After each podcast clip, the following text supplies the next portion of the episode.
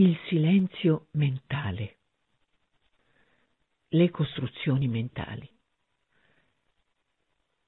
La prima tappa dello yoga di Sri Aurobindo e il suo obiettivo maggiore, quello che ci fornisce la chiave di tante realizzazioni, è il silenzio mentale. Qualcuno potrà chiedersi come mai ma è evidente che se vogliamo scoprire una nuova terra dentro di noi, dobbiamo prima di tutto lasciare il nostro vecchio paese. Tutto dipende dalla determinazione con cui faremo questo primo passo. A volte è sufficiente un lampo ed ecco che qualcosa esplode in noi. Ah, basta con questa roba. Allora ci troviamo finalmente sulla strada giusta e andiamo avanti, senza più guardarci indietro. Altri invece dicono un sì che è in realtà un no e perciò ondeggiano senza fine tra due mondi. Ma non si tratta, è bene dirlo subito, di rinunciare a un bene guadagnato a fatica in nome di chissà quale saggezza, pace, serenità e altri paroloni solenni. Non si tratta di cercare la santità, ma la giovinezza, l'eterna giovinezza di un essere in crescita.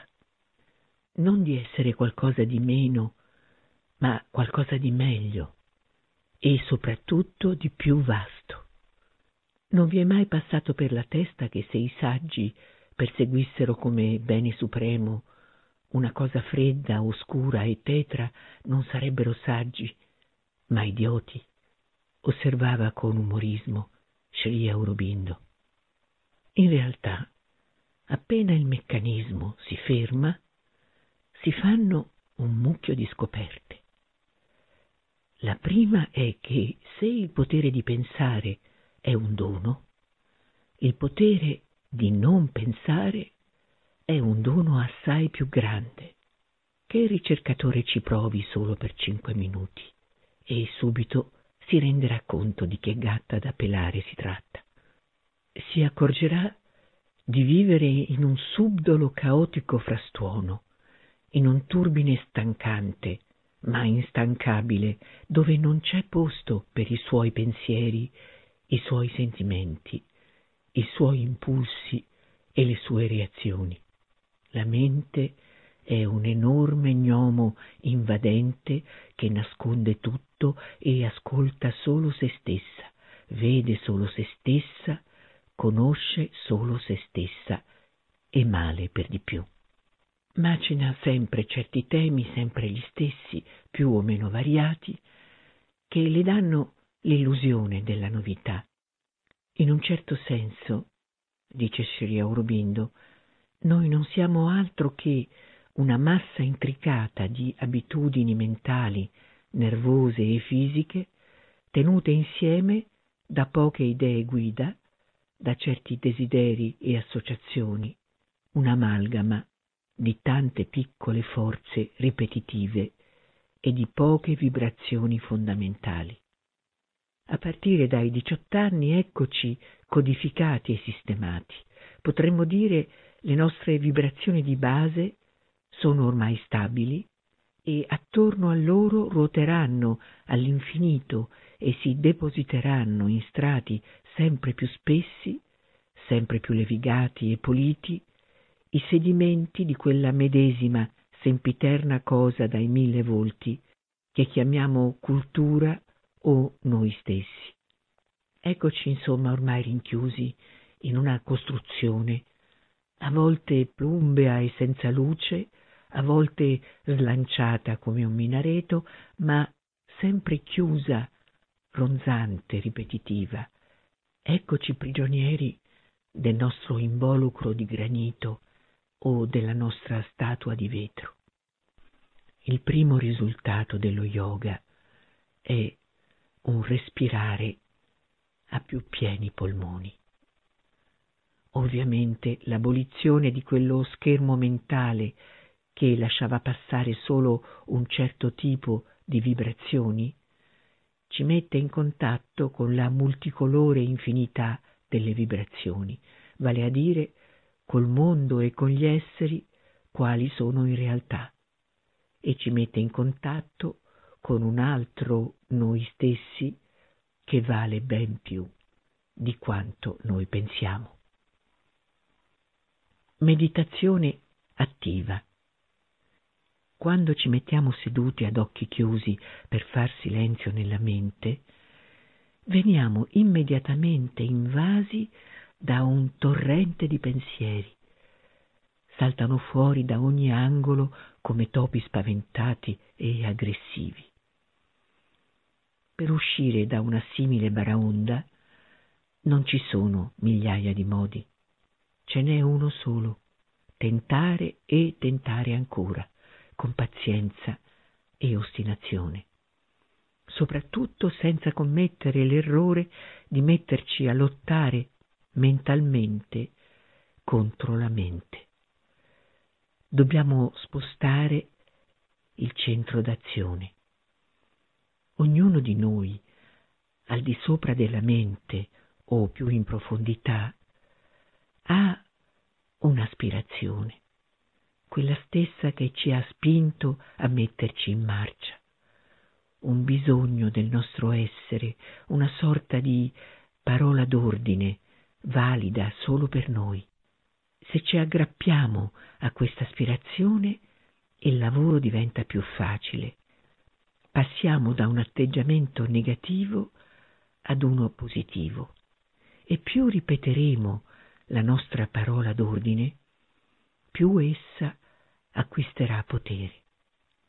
Potremo magari anche concentrarci su di un'immagine, per esempio quella di un mare immenso e senza un'increspatura, su cui lasciarsi galleggiare come un fuscello, facendoci trasformare in quella tranquilla immensità.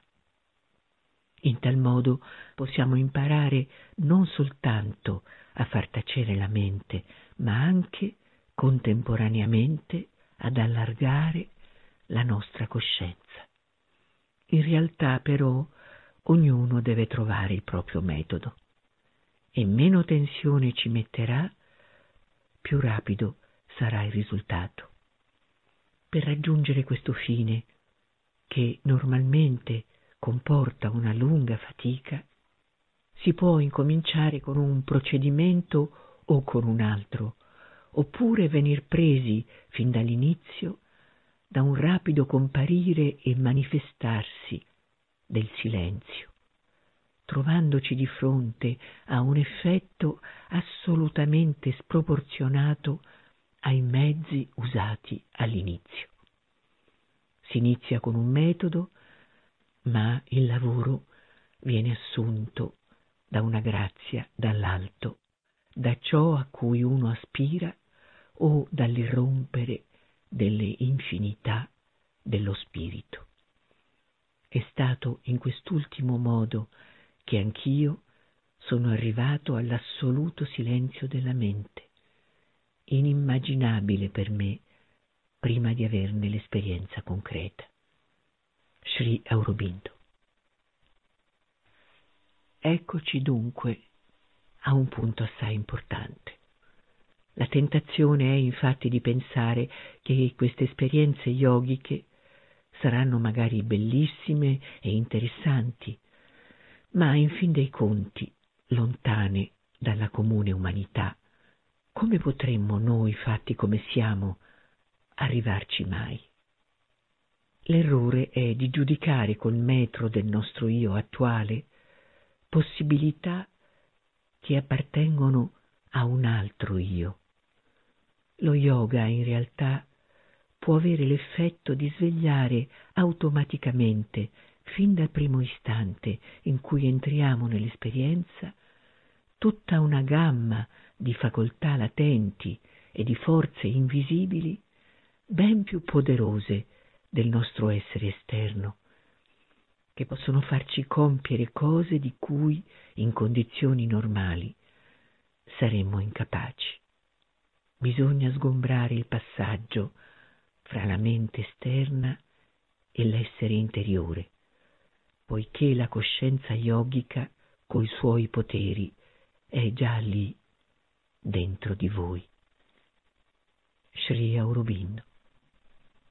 Il modo migliore per sgombrare questo passaggio è far tacere la mente.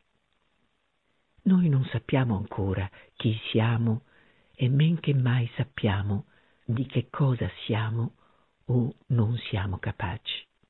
Benché in un primo momento possono essere necessari per dare una spinta iniziale gli esercizi di meditazione, essi non rappresentano però certo la soluzione del problema. Anche se infatti raggiungeremo un relativo silenzio, appena messo piede fuori del nostro luogo appartato, ricadremo nel solito caos e si ripresenterà l'eterna divisione fra dentro e fuori, fra vita interiore e vita nel mondo. Noi invece abbiamo bisogno di una vita completa, abbiamo bisogno di vivere la verità del nostro essere in ogni istante di ogni giorno, non solo nei giorni festivi o nella solitudine. E quindi le meditazioni beate e bucoliche non possono essere la soluzione. Resteremo facilmente invischiati nella nostra reclusione spirituale, sicché più tardi ci sarà difficile uscirne vittoriosamente, applicando alla vita quanto abbiamo guadagnato nella natura superiore. Allorché vorremmo aggiungere anche il regno esterno alle nostre conquiste interiori, potremo ritrovarci troppo abituati ad una attività puramente soggettiva, inefficace sul piano materiale. E allora ci sarà estremamente difficile trasformare la nostra vita esterna, ovvero potremo accorgerci che il nostro agire non corrisponde alla luce interiore e segue sempre le vecchie consuete strade lastricate di errori, continuando ad obbedire ai soliti vecchi influssi pieni di imperfezioni. Mentre la verità che è dentro di noi continuerà a restare isolata da noi, dal baratro doloroso costituito dai meccanismi ignoranti della natura esteriore, come se vivessimo in un altro mondo più vasto e sottile, ma senza avere nessun appiglio divino o addirittura senza appiglio di nessun tipo sull'esistenza materiale e terrestre. Sri Aurobindo. L'unica soluzione perciò sta nel cercare di stare mentalmente in silenzio proprio laddove in apparenza è più difficile, e cioè per la strada, in autobus, sul lavoro, dovunque. Invece di fare un certo tragitto quattro volte al giorno incalzati dall'ansia e dalla fretta, farlo coscientemente come parte della nostra ricerca. Invece di vivere come viene viene, perduti in una folla di pensieri non solo privi di interesse, ma esasperanti come un disco rotto, riannodare i fili sparsi della coscienza e lavorare, lavorare su se stessi in ogni istante. La vita comincerà ad assumere un interesse assolutamente nuovo, perché le più insignificanti circostanze diventeranno occasioni di vittoria. Ci sarà una bussola a guidarci. Non andremo più a casaccio, ma in una direzione ben definita. Lo yoga non è un modo di fare, è un modo di essere. Transizione. Eccoci dunque alla ricerca di un altro paese. ma dobbiamo pure ammetterlo, fra il paese che ci lasciamo alle spalle e quello verso cui stiamo andando, c'è una terra di nessuno piuttosto faticosa da attraversare, ovvero un periodo di prova più o meno lungo a seconda della determinazione che ci anima. È una cosa ben nota dai tempi dei tempi, fin dalle iniziazioni asiatiche, egizie, orfiche, dei cavalieri alla ricerca del Graal. Il cammino della nostra ascesa è accompagnato da prove. Un tempo si trattava di prove magari romantiche, tutto sommato non c'era niente di così tragico nel farsi rinchiudere in un sarcofago al suono dei flauti o nel celebrare il proprio rito funebre attorno al rogo. Oggi i nostri sarcofagi sono pubblici e le nostre vite altrettanti tipi di sepoltura. Vale la pena di fare uno sforzo per uscirne. Lì dentro, tutto sommato, non ci lasciamo davvero granché. Il sintomo principale di questa transizione è un vuoto interiore dopo aver tanto vissuto nell'agitazione febbrile della mente, ci ritroviamo d'un tratto come convalescenti, un po' alla deriva, con nella testa strani echi di questo mondo orribilmente chiassoso e spossante. Una sensibilità iperacuta ci dà l'impressione continua di urtare dappertutto contro esseri opachi e aggressivi, oggetti ingombranti, fatti brutali. Il mondo ci appare di un'immane assurdità. È il segno che cominciamo a interiorizzarci. Se poi tentiamo di scendere dentro di noi, ricorrendo alla meditazione, ecco che troviamo lo stesso vuoto, una specie di pozzo buio, amorfo e neutro, e se insistiamo a scendere, ci succede spesso di scivolare di colpo nel sonno per due secondi o dieci, per un paio di minuti o a volte di più. In realtà non si tratta di un sonno normale, siamo semplicemente passati in un'altra coscienza. Però non esiste ancora nessun ponte fra quest'altra coscienza e quella di veglia, e almeno apparentemente non ne usciamo più progrediti di quando ci siamo entrati. Uno stato di transizione che ci potrebbe anche portare ad un assurdo nichilismo. Non c'è più niente fuori, ma neanche dentro. Non ci troviamo più né da una parte né dall'altra. A questo punto, quando le costruzioni mentali esterne sono crollate, bisogna stare molto attenti a non rinchiudersi in una falsa profondità, in un'altra costruzione assurda, illusionistica e scettica, magari di continua rivolta.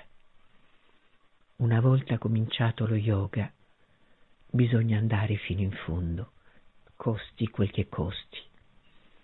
Se infatti molliamo il filo, rischiamo di non ritrovarlo più. È proprio questa la prova. Il ricercatore deve capire che sta soltanto cominciando a nascere ad un'altra cosa. Occhi nuovi e nuovi sensi non si sono ancora ben formati, sono simili a quelli di un neonato che viene al mondo. Non si tratta di una diminuzione di coscienza, ma del passaggio ad un'altra coscienza. Bisogna che la coppa sia vuota e pulita per poterla riempire del liquore divino. Sri Aurobindo.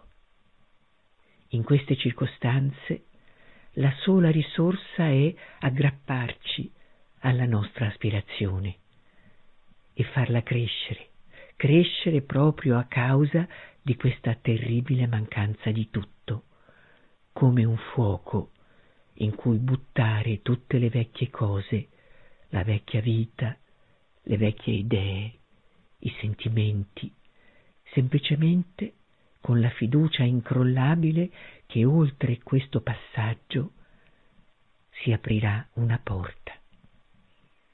Non si tratta di una fede assurda, dell'ebete credulità, dello sciocco, ma di una preconoscenza, di qualcosa che sa e che vede prima di noi e che fa affiorare la sua visione sotto forma di bisogno, di ricerca, di inesplicabile fiducia. La fede, dice Sri Aurobindo, è un'intuizione non solo in attesa dell'esperienza che la giustificherà, ma che conduce all'esperienza. La discesa della forza. E a poco a poco il vuoto si colma. Incomincia allora una serie di osservazioni e di esperienze piuttosto importanti, che sarebbe sbagliato presentare in sequenza logica. Una volta lasciato il vecchio mondo, ci rendiamo conto che tutto è possibile, ma che soprattutto non esistono due casi perfettamente uguali. Da qui l'errore di tutti i dogmatismi. Possiamo quindi solo tracciare qualche generica linea d'esperienza. Innanzitutto quando, in mancanza del silenzio assoluto, si è stabilita in noi una relativa pace mentale e la nostra aspirazione o il nostro bisogno è cresciuto in noi sempre più continuo, immobile, lancinante, come un buco che ci portiamo dentro, osserviamo intanto un fenomeno che avrà conseguenze incalcolabili per tutto il resto del nostro yoga sentiamo attorno alla testa e più in particolare intorno alla nuca una pressione insolita che può sembrare un mal di testa. All'inizio non riusciamo a sopportarla molto a lungo, cerchiamo di farla passare, di distrarci, di pensare ad altro.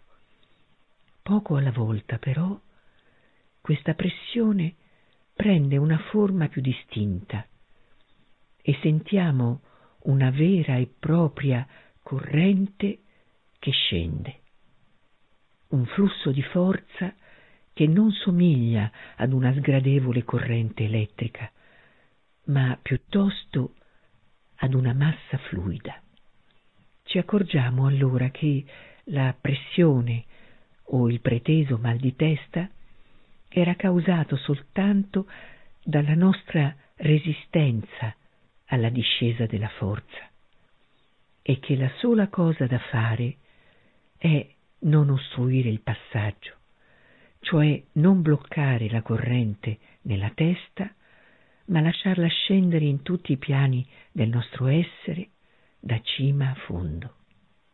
All'inizio il flusso è piuttosto irregolare, spastico, e quando si affievolisce occorre un leggero sforzo cosciente per ristabilire il contatto. Poi, però, diventa più tranquillo, naturale, automatico e dà una sensazione gradevolissima di fresca energia, come una respirazione più ampia di quella polmonare che ci avvolge e in cui ci si immerge sentendoci più leggeri e insieme più saldi.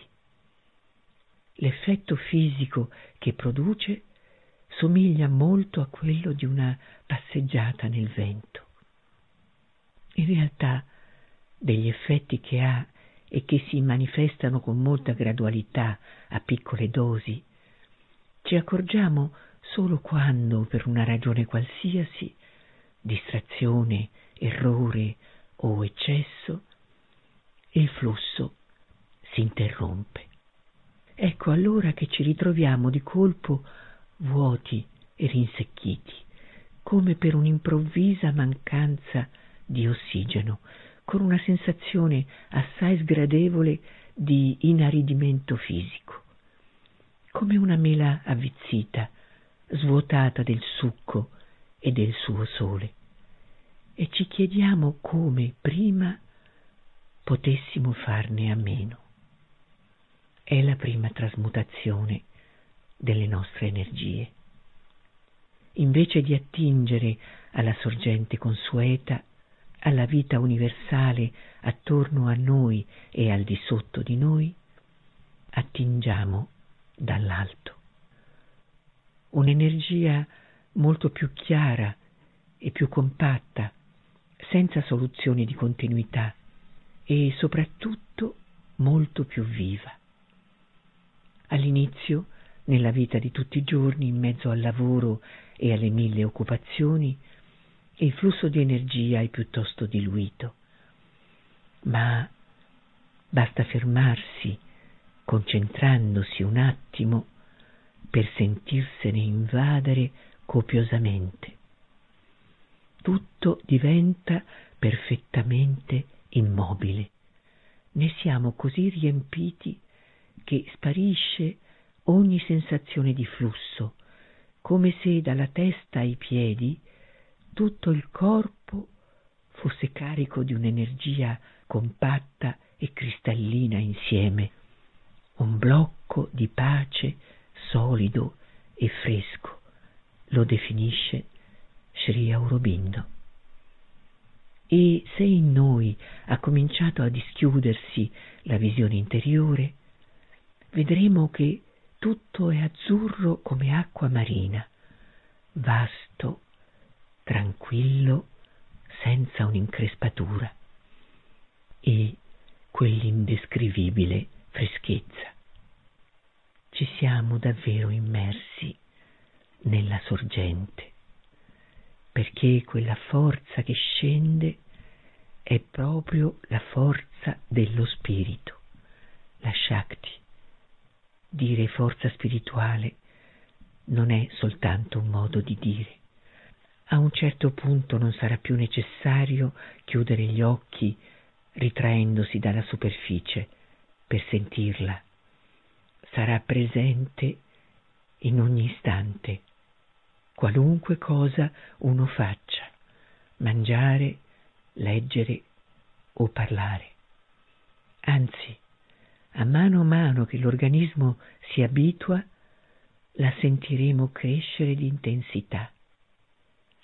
In effetti si tratta di una massa immane d'energia che trova un limite solo nella nostra scarsa capacità di ricevere per esprimere l'esperienza di questa forza discendente, le persone che stavano attorno a Sri Aurobindo e a Mer dicevano la forza di Sri Aurobindo e di Mer, non intendendo certo dire con questo che la Shakti sia proprietà esclusiva di nessuno, ma confermando senza volerlo il fatto che la sua azione discendente non ha analogie in nessun altro yoga conosciuto.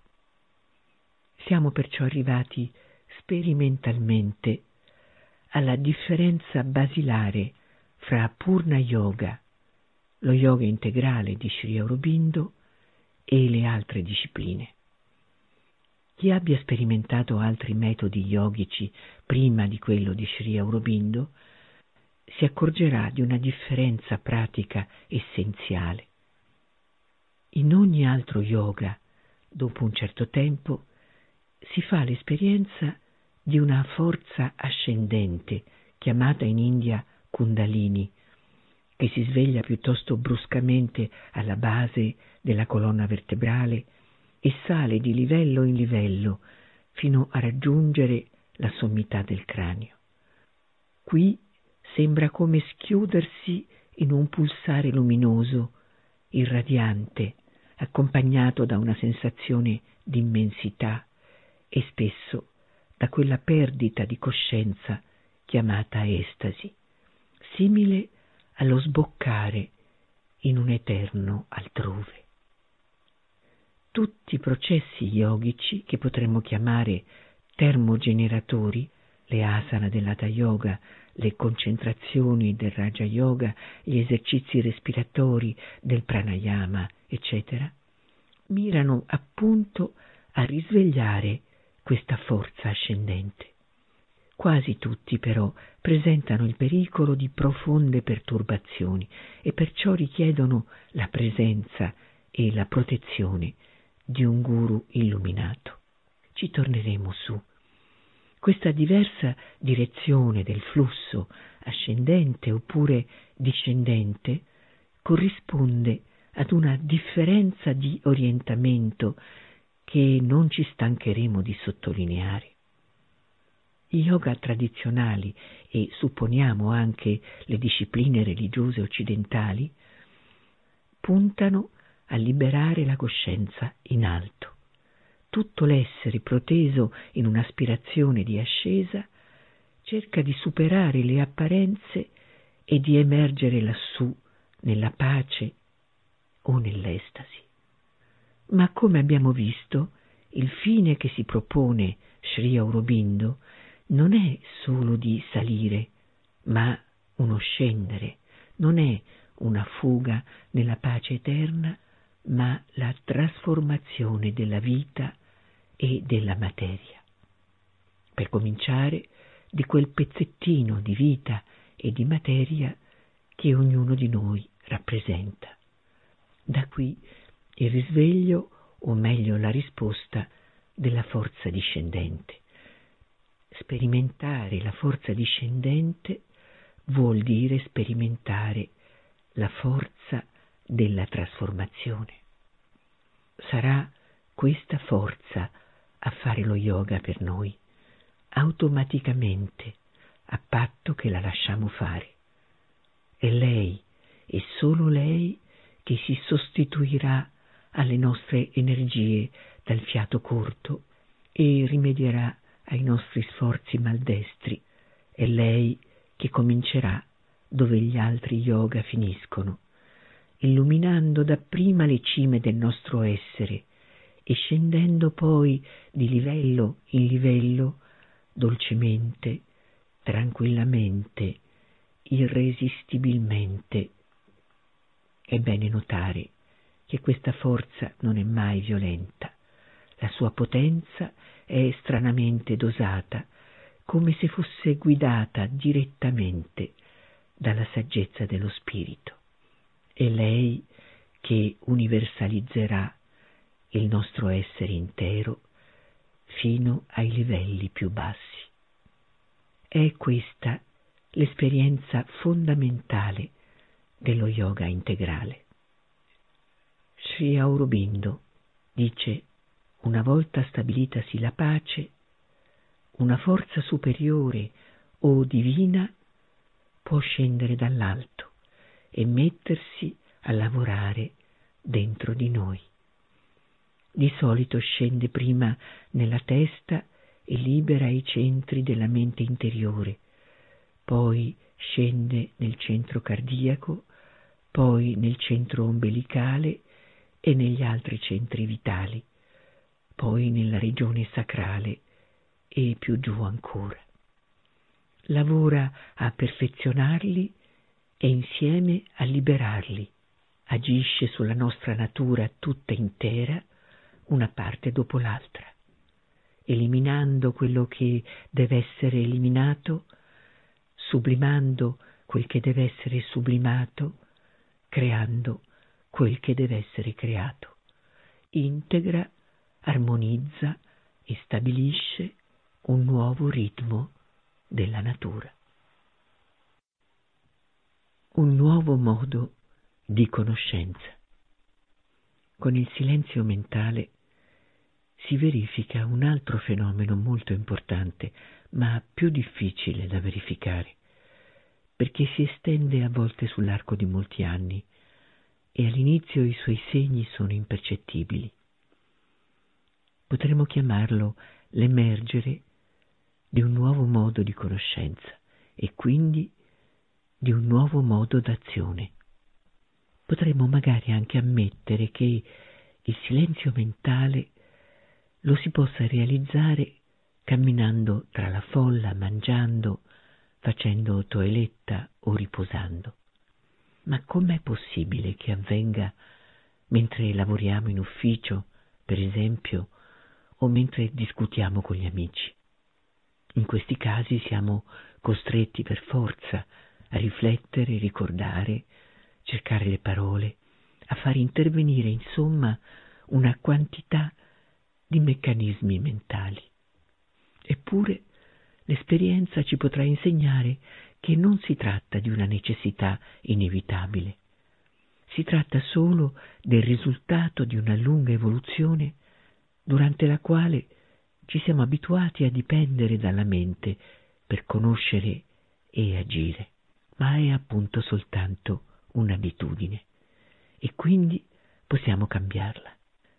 In fondo, lo yoga non è tanto un metodo per imparare quanto per disimparare una massa di abitudini ereditate dalla nostra evoluzione animale e che soltanto in apparenza sono immutabili. Se per esempio il ricercatore affronta il silenzio mentale lavorando, passerà attraverso vari stadi.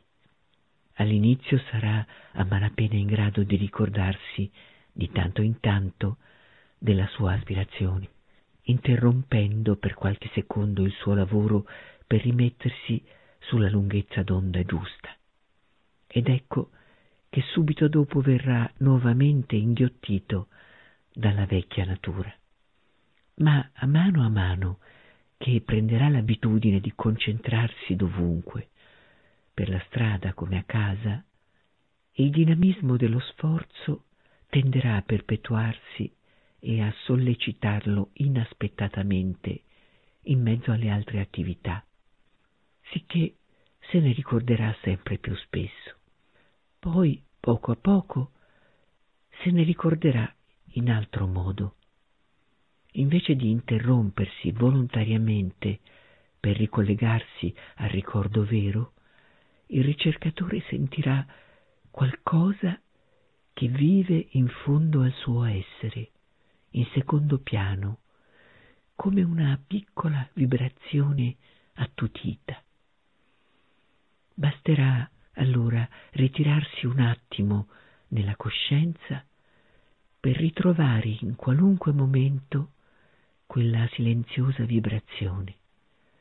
La scoprirà sempre lì, presente, come un'azzurra profondità dietro a ogni cosa. Scoprirà di potercisi rinfrescare e distendere anche in mezzo al frastuono e alle preoccupazioni di tutti i giorni. Si accorgerà che la vibrazione silenziosa è sempre con lui, come un calmo rifugio inviolabile. Poi quella vibrazione di fondo diverrà sempre più continua, percepibile, e il ricercatore sentirà sorgere dentro di sé una divisione da un lato una profondità silenziosa che vibra nel fondo, dall'altro una superficie piuttosto sottile, percorsa da attività, pensieri, gesti, parole. Avrà scoperto dentro di sé il testimone. Sempre meno allora si lascerà prendere da quel gioco esterno che, come una piovra, tenta continuamente di soffocarlo. È scoperta antica quanto il Rig Veda. Due uccelli dalle splendide ali, amici e compagni, sono posati sullo stesso ramo. Uno mangia il dolce frutto, l'altro lo sta a guardare e non mangia affatto a questo punto diverrà relativamente più facile sostituire volontariamente all'inizio alle vecchie abitudini di superficie, riflessi mentali, ricordi, calcoli, previsioni, l'abitudine silenziosa di riferirsi sempre a questa vibrante profondità. Nella pratica si tratterà di una lunga transizione, con ripiegamenti e progressi. In realtà non sembrerà tanto di avanzare e arretrare quanto di un qualcosa che si disvela e poi torna a velarsi. In questa fase i due modi di funzionare si fronteggeranno, perché i vecchi meccanismi sono sempre in agguato, pronti a interferire, a riprendersi i vecchi diritti, accaniti a convincerci che non possiamo fare assolutamente a meno di loro, approfittando soprattutto di quella specie di pigrizia che ci fa trovare più comodo continuare a vivere come sempre. Ma il lavoro per staccarci da tutti i vecchi meccanismi sarà potentemente sostenuto da un lato dalla discesa della forza che automaticamente, instancabilmente, metterà ordine esercitando la sua pressione silenziosa su tutti i meccanismi ribelli, come se ad ogni assalto i pensieri venissero messi con le spalle al muro. Dall'altro migliaia di piccole esperienze, sempre più avvertibili, ci faranno toccare con mano che possiamo benissimo fare a meno della mente, anzi, che stiamo molto meglio senza di lei. Poco alla volta ci renderemo effettivamente conto che non è affatto necessario riflettere. Tutto il necessario viene fatto da qualcosa al di là o al di sopra di noi con una precisione e una infallibilità crescenti, mano a mano che ci abituiamo a riferirci a questo qualcosa. Ci rendiamo conto allora che non è necessario ricordarsi perché l'indicazione precisa arriva proprio all'istante voluto, che non è necessario preparare le azioni perché una molla segreta le mette in moto senza che lo decidiamo o che ci pensiamo, facendoci fare esattamente quel che bisogna fare con una saggezza e una preveggenza di cui la nostra mente così miope non è capace. E vedremo che più obbediremo a queste intimazioni inaspettate, a questi fulminei suggerimenti, più questi diventeranno chiari, frequenti, imperiosi, abituali, come una specie di funzione intuitiva, con la differenza però che mentre le nostre intuizioni sono sempre inquinate e deformate dalla mente, la quale d'altronde tende a imitarle e ad imporci le sue ubbie come rivelazioni, qui invece la trasmissione sarà limpida, silenziosa, corretta, per la buona ragione che la mente è diventata muta. Tutti abbiamo avuto esperienza di certi problemi che si risolvono misteriosamente, da soli nel sonno, cioè quando la macchina pensante si ferma. Probabilmente faremo un bel po' di sbagli e passi falsi prima che il nuovo funzionamento si instauri con una certa sicurezza, ma chi cerca deve essere pronto a sbagliare molto spesso. E in effetti ci accorgeremo che ogni sbaglio è sempre dovuto ad un'interferenza mentale. Ogni volta che la mente interviene, confonde, fraziona, ritarda tutto. Poi, a forza di errori e di esperienze reiterate, un bel momento capiremo una volta per tutte e vedremo coi nostri occhi che la mente non è uno strumento di conoscenza, ma solo un'organizzatrice della conoscenza, come constata Mer. E vedremo anche che la conoscenza viene d'altrove. Nel silenzio mentale le parole, le frasi, gli atti vengono da soli. Tutto sgorga automaticamente con un'esattezza e una rapidità davvero sorprendenti. È proprio un altro modo di vivere, infinitamente più leggero, perché in realtà non esiste nulla di quanto fa la mente che non possa essere fatto e fatto meglio nell'immobilità mentale e in una calma sgombra di pensieri. La mente universale. Finora abbiamo analizzato i progressi del ricercatore in termini interiori, ma il progresso si traduce anche nell'esperienza esterna.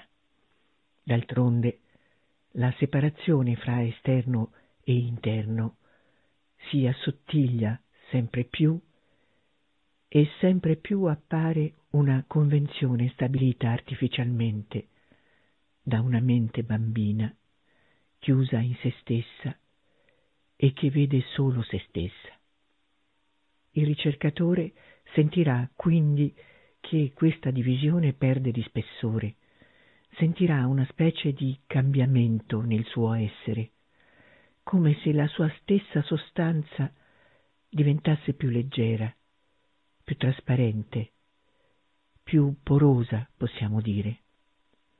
L'uomo comune infatti è protetto quasi sempre come da spessi strati di cuoio. Il ricercatore sentirà assottigliarsi progressivamente questa corazza. Si tratta di una differenza sostanziale che si rivelerà dapprima con sintomi sgradevoli. Il ricercatore riceverà infatti i pensieri, i desideri, le volontà altrui nella loro realtà e nudità per quel che sono davvero, degli attentati. È molto opportuno notare che non sono soltanto i cattivi pensieri o le cattive volontà a possedere questa virulenza. Niente è più aggressivo delle buone volontà, dei buoni sentimenti, degli altruismi. In un modo o nell'altro è sempre l'ego a nutrirsene, con violenza oppure con dolcezza. L'uomo è un essere civilizzato solo in superficie. Sotto resta pur sempre un cannibale. È perciò assolutamente indispensabile che il ricercatore sia protetto dalla forza. Riparato da questo scudo, potrà andare dovunque. E d'altronde nella saggezza cosmica non c'è trasparenza che non sia accompagnata da una protezione corrispondente. Protetto dalla forza e dal silenzio mentale, poco per volta il ricercatore si renderà conto di essere permeabile a tutto ciò che viene da fuori. Si accorgerà di ricevere tante cose, di riceverne da ogni parte. Le distanze sono barriere irreali, nessuno è lontano, nessuno è scomparso, tutto è strettamente collegato, tutto avviene contemporaneamente.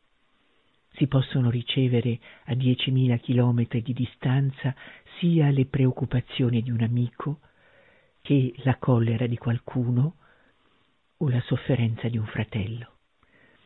Basterà collegarsi in silenzio con un luogo o una persona per avere una percezione più o meno esatta della situazione. più o meno esatta a seconda della capacità di silenzio di ciascuno, dato che anche qui la mente che desidera, teme, vuole, può confondere tutto. Non c'è niente che non sia falsato da questi desideri, timori, volontà e da altri elementi di confusione di cui parleremo in seguito. Si direbbe perciò che col silenzio mentale sia avvenuto un allargamento della coscienza, sicché adesso, per sapere quel che deve sapere, la coscienza può spingersi dove vuole, in qualsiasi punto della realtà universale. Ma in questa silenziosa trasparenza faremo un'altra scoperta dalle implicazioni fondamentali. Ci accorgeremo infatti non solo che dall'esterno ci arrivano i pensieri degli altri, ma che anche i nostri pensieri provengono dalla stessa direzione, da fuori. E quando saremo abbastanza trasparenti, potremo sentire nel silenzio immobile della mente come tanti piccoli vortici che cercano di inserirsi nella nostra atmosfera o come tante leggere vibrazioni che vogliono attirare la nostra attenzione. Basta lasciarsi andare per un attimo a vedere che cos'è, cioè accettare che uno di questi piccoli vortici entri dentro di noi per trovarci di colpo a pensare a una cosa. Quello che avevamo colto ai margini del nostro essere era un pensiero allo stato puro, o meglio una vibrazione mentale colta prima del suo ingresso nella mente inconsapevole e quindi prima di emergere in superficie, la quale verrà poi rivestita di quella tonalità personale che ci farà affermare trionfalmente è il mio pensiero. Chi sappia leggere bene nel pensiero può quindi vedere cosa succede in una persona di cui non conosce neanche la lingua, perché non sono pensieri quelli che legge, ma vibrazioni a cui può conferire la forma mentale corrispondente. In realtà dovrebbe sorprenderci proprio il contrario. Se infatti fossimo capaci di creare qualcosa da soli, fosse anche solo un pensiero, saremmo i creatori del mondo. Dov'è l'io in voi? Chi può fabbricarlo? chiedeva Mer. Soltanto che per l'uomo comune si tratta di meccanismi impercettibili, prima di tutto a causa del chiasso costante in cui vive, e poi perché il meccanismo con cui la mente si appropria delle vibrazioni è istantaneo e automatico. In base all'educazione ricevuta e all'ambiente in cui vive, ogni uomo si è abituato, una volta per tutte, a selezionare dalla mente universale un certo tipo di vibrazioni piuttosto ristretto, a cui si sente affine, sicché fino al termine dei suoi giorni tornerà sempre a sintonizzarsi sulla stessa lunghezza d'onda, riprodurrà sempre lo stesso modo vibratorio, con parole più o meno variate e in forme più o meno nuove. Insomma, non farà altro che girarsi e rigirarsi nella sua gabbia, e solo l'ampiezza più o meno luccicante del suo vocabolario gli potrà dare l'illusione di progredire. Certo, gli uomini spesso cambiano idea, ma cambiare idea non vuol dire affatto progredire, non vuol dire passare a un modo vibratorio più alto e più rapido vuol dire soltanto fare una piroetta diversa o in più nella stessa gabbia. Ecco perché Sri Aurobindo ha parlato di un cambiamento di coscienza. Una volta visti i propri pensieri venire dall'esterno e dopo averne fatta esperienza centinaia di volte, il ricercatore avrà in mano la chiave del vero dominio sulla mente. Se infatti è difficile sbarazzarci di un pensiero che crediamo nostro quando ormai si è radicato dentro di noi, è invece facile sbarazzarcene vedendolo arrivare da fuori. E poi, una volta padroni del silenzio, diventeremo per forza padroni anche del mondo mentale. Invece di restare incollati in perpetuo alla stessa lunghezza d'onda, potremo percorrere tutta la gamma delle frequenze, scegliendole o rifiutandole a nostro piacimento. Ma lasciamo che sia Sri Aurobindo a descriverci la sua prima esperienza in proposito, avvenuta dopo aver passato tre interi giorni con uno yogi di nome Vishnu Bhaskar Lele.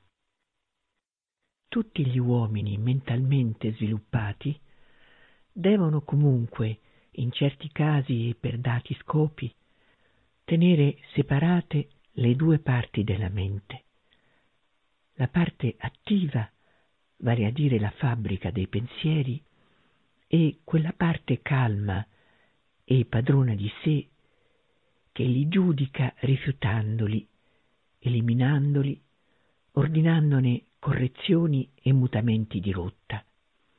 Quel padrone di casa della mente in grado di averne sempre il dominio. Lo yogi può andare oltre non solo ha pieno dominio sulla mente, ma anche standoci dentro, può per così dire uscirne, restarsene al di sopra o ritirarsene del tutto di sua volontà.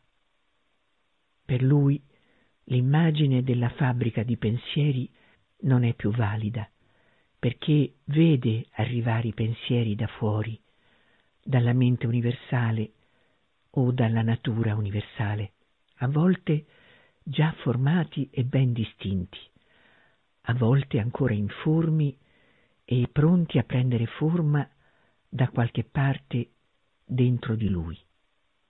Compito principale della nostra mente è sia quello di rispondere accettando oppure rifiutando queste onde di pensiero, possono essere anche onde vitali o persino onde di energia fisica sottile, sia quello di conferire una forma mentale personale alla materia pensiero o ai movimenti vitali provenienti dalla natura forza circostante. Mi sento molto debitore verso Lelè, perché è stato lui a mostrarmi questo meccanismo. Siediti e medita, mi disse, senza pensare. Osserva soltanto la tua mente e ci vedrai arrivare i pensieri.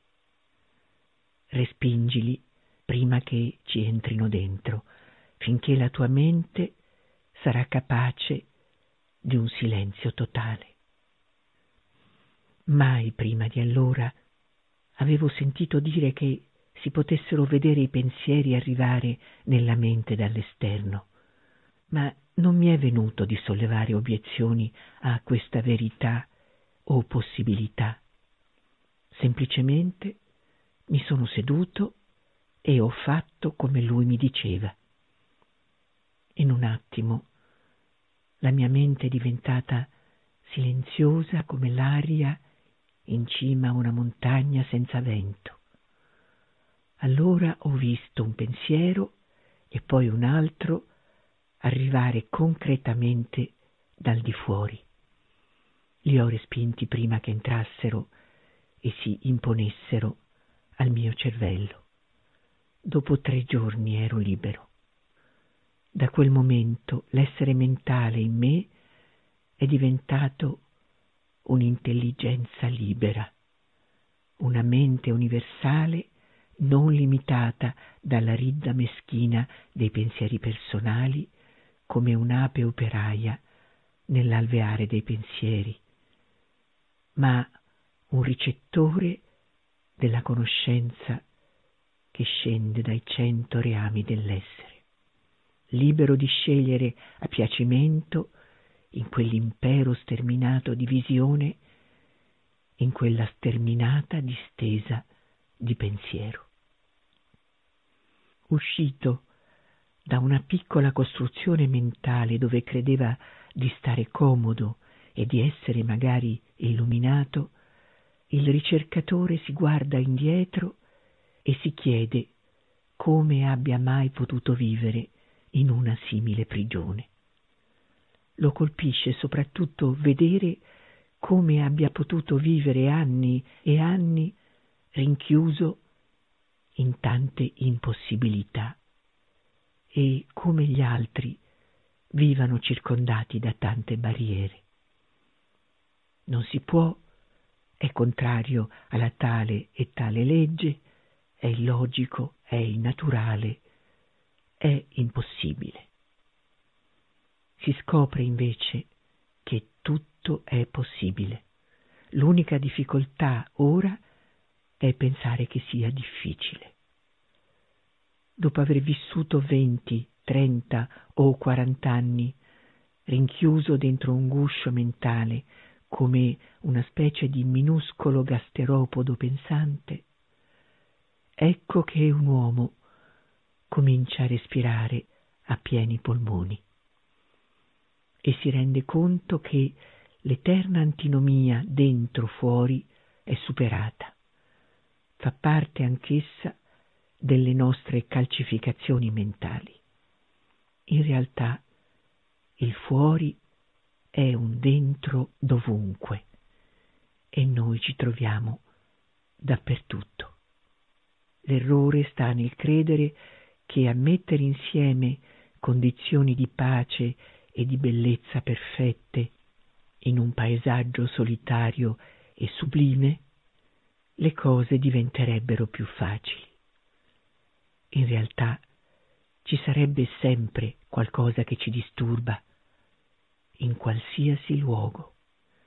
Quindi tanto vale deciderci a demolire le nostre costruzioni e ad accogliere questo fuori. Allora saremo sempre a casa nostra, dovunque ci troviamo.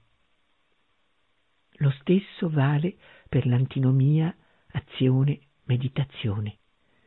Se il ricercatore ha fatto silenzio dentro di sé, la sua azione è meditazione. Anzi, potrà persino intravedere la possibilità di una meditazione che è azione. La forza passa mentre uno si lava, si rade, scrive a macchina o sale in tram, perché lui si è sintonizzato là una volta per tutte. Vedrà allora le sue azioni diventare più chiaroveggenti, più efficaci, più potenti, senza con ciò interferire con la sua pace interiore. Dice Sri Aurobindo, la sostanza dell'essere mentale è tranquilla, così tranquilla che niente può turbarla. Se arrivano dei pensieri o delle attività, attraversano la mente come un volo d'uccelli in un cielo senza vento. Passano senza disturbare niente, senza lasciare traccia. Anche se ci attraversano mille immagini o i fatti più violenti, la calma resta, tranquilla, come se il vero tessuto di cui è fatta la mente fosse un'eterna, indistruttibile pace. Una mente che abbia conquistato questa calma può cominciare ad agire anche con maggiore intensità e potenza, sempre conservando il suo fondamentale silenzio, senza che niente nasca da lei, ma ricevendo dall'alto i pensieri a cui dà forma mentale, senza niente aggiungere di proprio, con calma, senza passione, ma con la gioia della verità e la felicità che il potere e la luce lasciano passando. È necessario ricordare che quando scriveva queste parole Sri Aurobindo dirigeva un movimento rivoluzionario e stava preparando la guerriglia in India?